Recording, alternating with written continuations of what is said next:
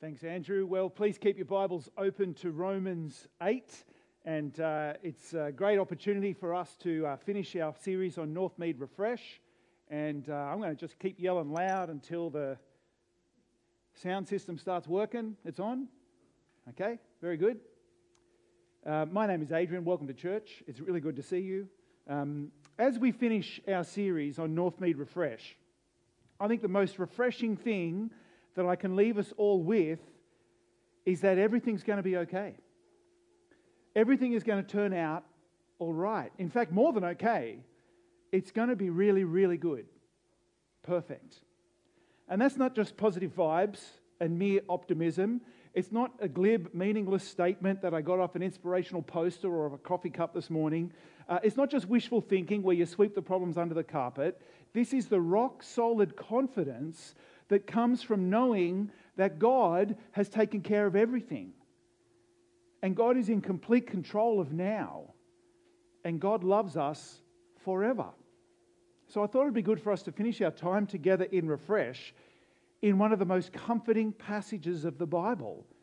And I want us to notice that our assurance and our confidence rests in how powerful and in control God is. Because how could you not love how could you not be re energized by a passage where God says, I know you cannot save yourself, so I've taken care of everything in Christ. Trust me, you're forgiven.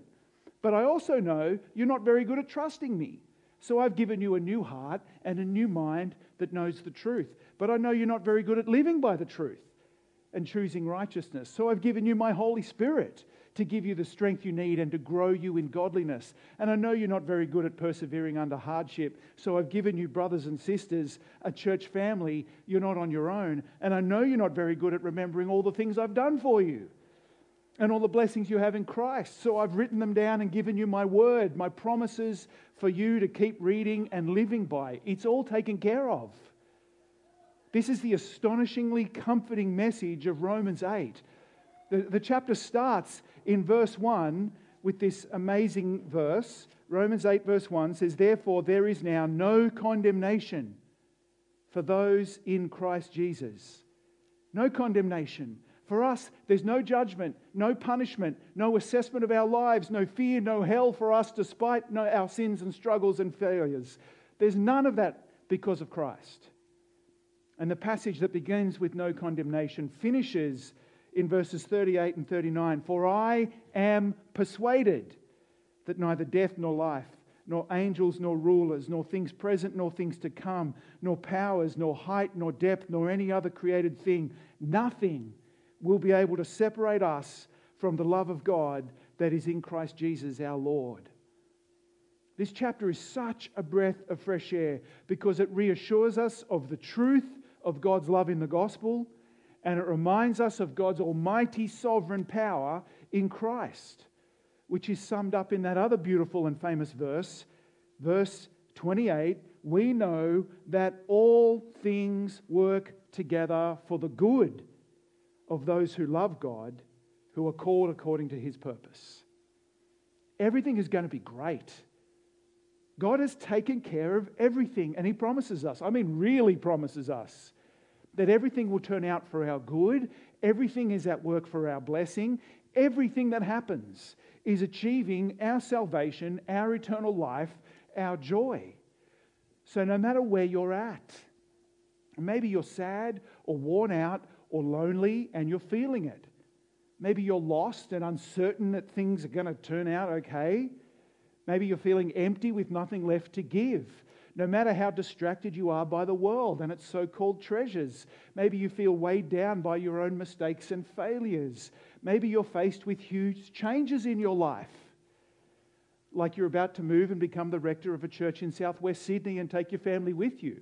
And maybe Night Church is getting a new pastor, or maybe your son is about to get married next Saturday. One of your assistants is moving away, amongst a whole bunch of other changes.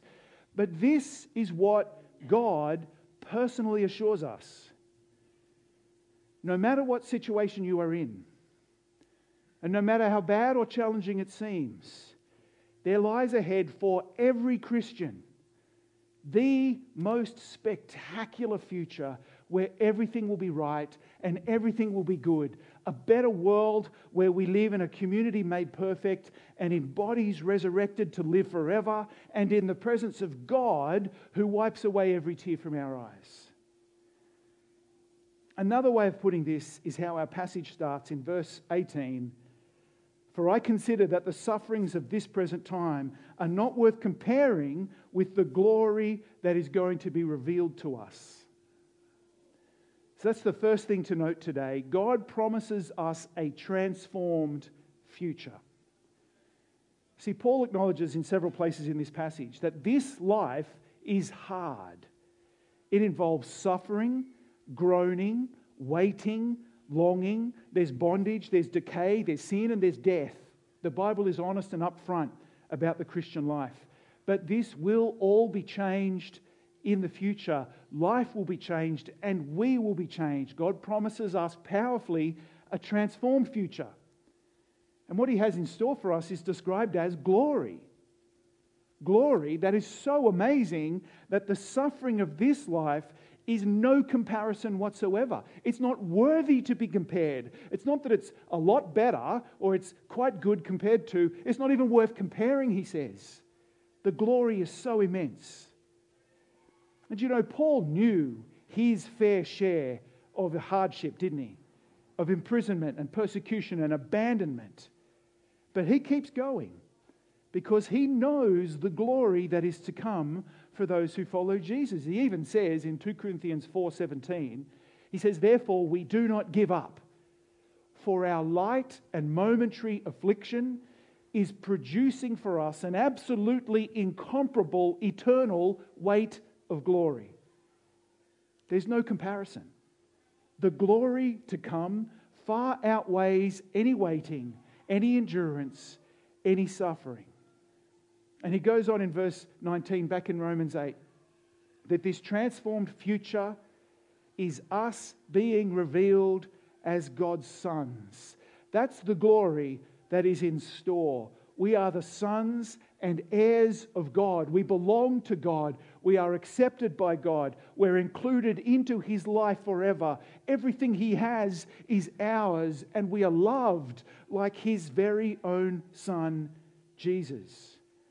And then in verse 20, 20 21, we read of the glorious freedom of God's children. We'll no longer be slaves to decay and to sin and to suffering. Even creation itself is subjected to futility and meaninglessness now, but the future is a new creation set free from death and sin and decay.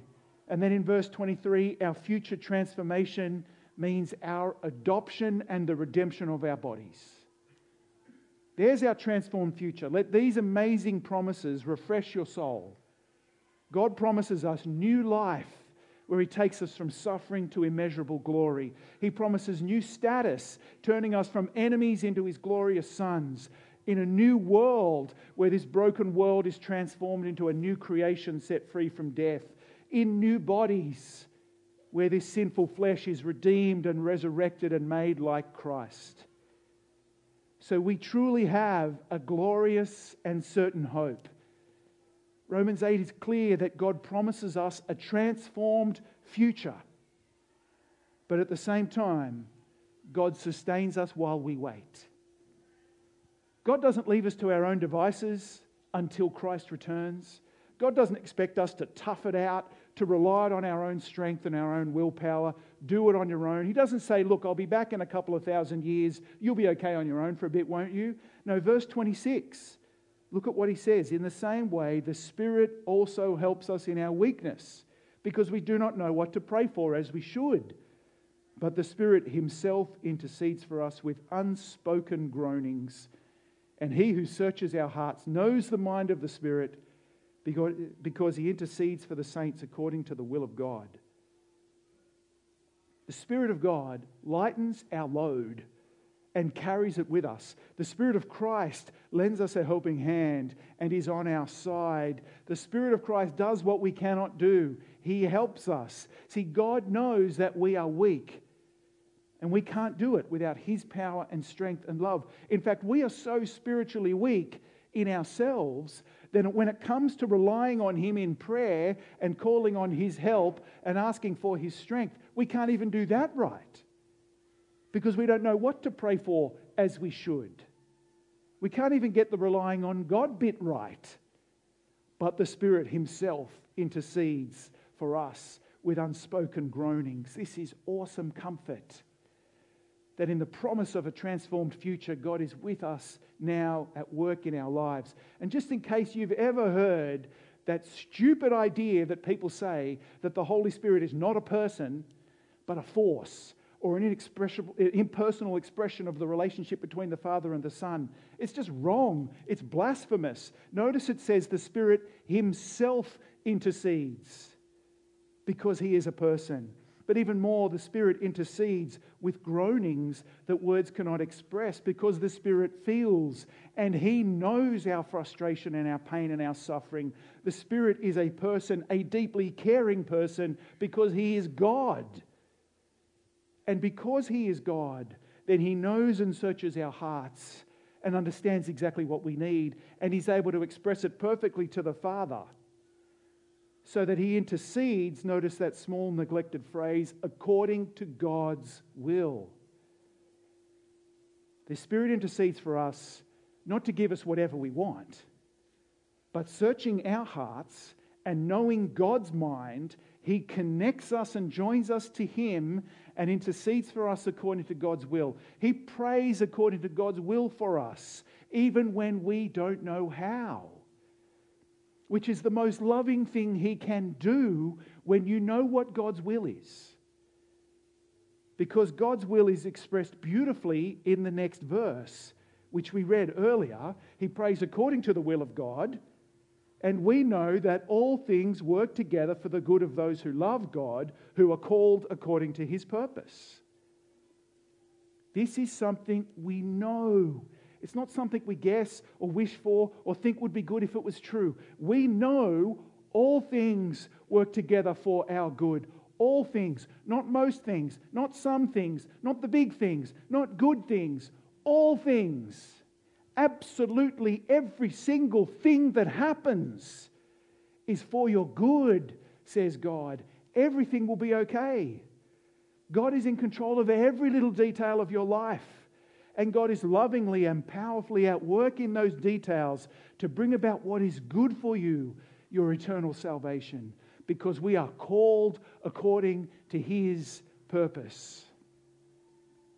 I'm not sure if you think much about what your calling is, what God's purpose for your life is.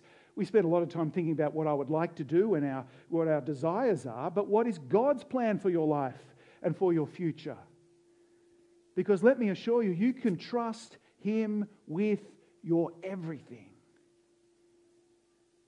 If you have your Bibles, turn up to uh, Psalm 139. David writes in Psalm 139 about how deeply and intimately God knows us, every detail of our lives, and how almighty and in control God is. Psalm 139, let me read a chunk of it. For the choir director, a psalm of David. Lord, you have searched me and known me. You know when I sit down and when I stand up. You understand my thoughts from far away. You observe my travels and my rest. You are aware of all my ways. Before a word is on my tongue, you know all about it, Lord. You have encircled me. You have placed your hand on me. This wondrous knowledge is beyond me. It's lofty. I'm unable to reach it. Where can I go to escape your spirit? Where can I flee from your presence? If I go up to heaven, you are there. If I make my bed in Sheol, you are there. If I live at the eastern horizon or settle at the western limits, even there your hand will lead me, your right hand will hold on to me. If I say, Surely the darkness will hide me and the light around me will be night, even the darkness is not dark to you. The night shines like the day. Darkness and light are alike to you. For it was you who created my inward parts. You knit me together in my mother's womb. I will praise you because I've been remarkably and wondrously made. Your works are wondrous, and I know this very well. My bones were not hidden from you when I was made in secret, when I was formed in the depths of the earth. Your eyes saw me when I was formless. All my days were written in your book and planned before a single one of them began. I mean, that is a psalm full of the wonder and the majesty and the glory of God who is almighty and the astonishing truth that God, the eternal and almighty, omnipotent God, would care for us. And He knows us and is concerned for us and has a plan for us. And just as we, our bodies, are not just a random collection of molecules that happen to evolve out of the sludge, no, we were woven and knit together by God. So our lives are not some chaotic, random jumble of events that have no meaning or purpose. God has a plan, God has a purpose, a transformed future. And He sustains us and changes us even while we wait. Which brings us back to the deep spiritual comfort of Romans 8, verses 29 to 30. And you know, this section is sometimes called the golden chain of salvation because it's just so precious and valuable. It's such a real spiritual and theological treasure as we see God's unconditional grace lead to his powerful grace, then his effective grace, his saving grace, and his transforming grace. At every step of the way, in every detail of this plan of salvation, it's God at work by grace. This is how we know that all things work together for our good. This is where our assurance lies. This is the source of our comfort and our peace and our confidence, come what may, because from beginning to end, God has taken care of everything for us. Romans 8, verse 29 those he foreknew. Now, sometimes people think that idea means that God has really good eyesight and he can see into the future and he can see what will happen and then he makes his plans. But that is just a very convenient and a very human way to put our choices first and God's choices second, and to make it that He owes us something. When in fact, God knows the future because He decided the future, and He owes us nothing. And besides, foreknowledge is way more than that. The biblical term uh, foreknowledge, uh, again and again, is used to mean something that is intimate and relational. I mean, in Genesis, it says Adam knew Eve and she fell pregnant. And that's not that he filled in one of those, how well do you know your spouse quizzes, and then she was pregnant. It's relational, it's intimate and loving. Jesus says on the last day, many will come to him and say, Didn't we do mighty works in your name? And he will say to them, I never knew you. And that's not like he's saying, I didn't even know you existed. Where did you come from? Were you on the planet while I was watching? It's not that he says, I don't know that you exist. He's saying, I had no relationship with you. They're not friends. So, those whom God foreknew is really saying those whom God foreloved. This is his unconditional grace. It's not on the basis of our performance. It's not on the basis of our efforts. It's not on the basis of our desire to do good, because on our own, we have nothing. What did God do for those he decided to love beforehand? Well, those he loved, he predestined to be conformed to the image of his Son. God's decision from before time, God's choice, God's determination from before creation is to save us. And this is the shape that God's love takes. He knows us and He loves us and He chooses us to become like His Son Jesus. There is no greater blessing that He could give. There is no more precious gift that He could bestow. There is no more loving thing that He could do than to make us like Christ, to transform us and shape us and change us and conform us into the likeness of His perfect Son. That's God's plan for our future, for us and for our church, and He is at work in us to achieve that even now. This series in Refresh, we've been reminded of how majestic and glorious and spectacular Jesus is. Being a Christian means more and more being captivated by the beauty of Christ's majesty and mercy, by his power and compassion. We love Jesus. We worship him. We adore him. And to think that God's plan for us is that we get to be like him. And for us, who were once lost, We were dead in our sins. We were his enemies. We were rebels against him. In us, there was nothing good. There was no power or desire to do good. And yet, God graciously loves us, knows us, chooses us, and determines that we will be like his precious Son. And even in this, it's actually all about Jesus, isn't it? He conforms us to be like him so that Christ will be the firstborn among many brothers. Now, I know that we can find all this a bit daunting and a bit overwhelming. Idea of predestination and the idea of God planning things before time, I think that is the right response. I think it's good for us to be daunted and overwhelmed. When we consider Almighty God, it's pretty presumptuous that we'd be able to approach Him and go, Yep, I got that. I think I understand everything about Him. He's pretty cool. Of course, we're going to fall down before Him and tremble at His mighty power. It is right for us to come to God with a healthy dose of awe and wonder and fearful respect and of feeling small and feeble before Him. Our minds should be blown at the epic scale of His sovereign reign over all things. But at the same time, it should fill us with the deepest comfort because this omnipotent, all powerful, almighty, everlasting God loves us and takes care of everything for us and rules in every detail of our life so we will be saved and we will persevere to the end and we will experience resurrection into eternal life as he makes us like Christ in holiness and blamelessness and selfless love. We walk in the footsteps of Christ with the spirit of sonship at work in us on the path from suffering to glory. And so the golden chain continues in verse 30 from his unconditional grace to his sovereign grace to his effective grace. Those he predestined, he called. He called. This is his love and his choice worked out in our lives as he speaks our name and calls us to himself, as he knows us and invites us. More than that, he calls us and gathers us and carries us to himself. Even our response to God of faith and acceptance is, in fact, the work of God. As Jesus said in John 10, he says, I am the good shepherd. The good shepherd lays down his life for the sheep. I know my own, and my own know me.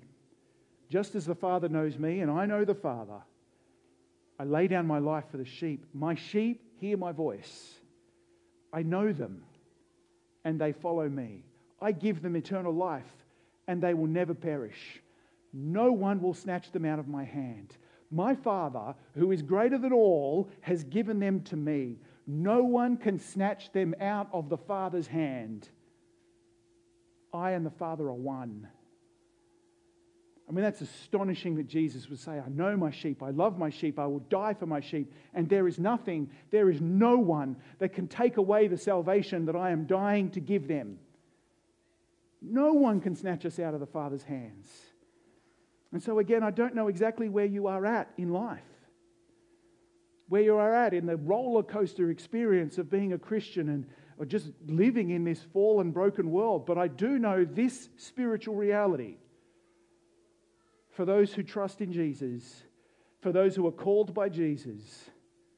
You rest in his hands. You are safe you are secure in the hands of the Father, and nothing can change that. No one can snatch you away because those he called, he justified. I mean, have you noticed that all of the links in this golden chain are all past tense? Even as they describe for us the certainty of our future transformation, they're all locked in. They're all done because they're all of God. We have been justified. That means we've been declared not guilty we've been declared to be innocent and right with God. I mean, that's a load off your shoulders, isn't it? Just like we saw earlier, there is now no condemnation for those who are in Christ Jesus. There is no sense that we are forgiven now, but if we get it wrong, if we're not good enough, if we make a mistake in the future, we might lose that forgiveness. Or we need to come back to church and deal with the sins that we did since last time we came to church. No, there is no condemnation. There's none. And otherwise, someone could snatch us from his hands, but nothing can. Because the one who loved us and predestined us and called us has justified us through the sacrificial death of Christ on the cross. Christ's death is enough. God doesn't save us by grace, love us, welcome us, take care of everything for us, and then change his mind and say, right, now the rest of you is, up to by works. No, it's all of God and it's all of grace.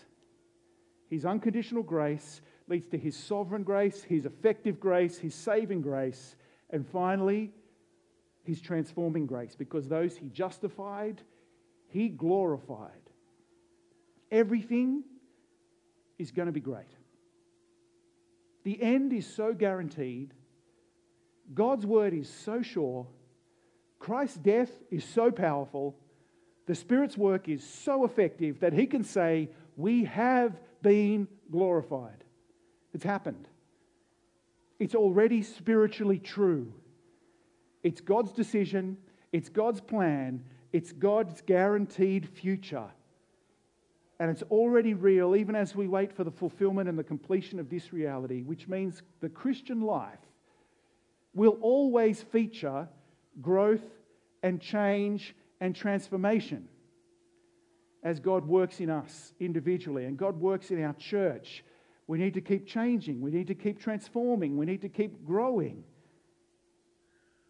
But I trust that you've been able to see in the last month, especially that growing and being transformed as believers is not about doing more or being better, but going deeper into the truths of God, into the wonder of His grace, and into the glory of the gospel. So let me finish with a description of what happens when we gaze deeper and deeper into God's Word.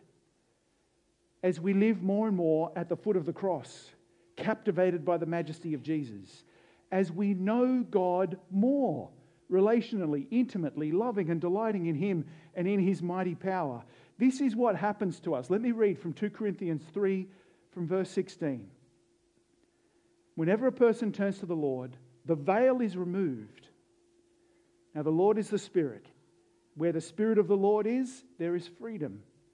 We all, with unveiled faces, are looking as in a mirror at the glory of the Lord and are being transformed into the same image from glory to glory. This is from the Lord, who is the Spirit. Let's pray. Our gracious Heavenly Father, thank you so much that in your kindness and in your eternal determination, you have revealed yourself to us in your word, the Bible so that we can know you and know how spectacular and perfect and mighty and loving you are. Thank you that you have revealed yourself to us in your perfect Son, laying down his life for the sheep. Father, thank you that you have revealed yourself to us in your Spirit, speaking your words, the words of Christ, into our hearts and minds. Father, please Change us and transform us more and more to be like your Son. Help us to gaze deeper and deeper into who you are as you speak to us in your word. And Father, please fill us with utter confidence that you're in complete control, you've taken care of everything, and you love us. In Jesus' name, amen.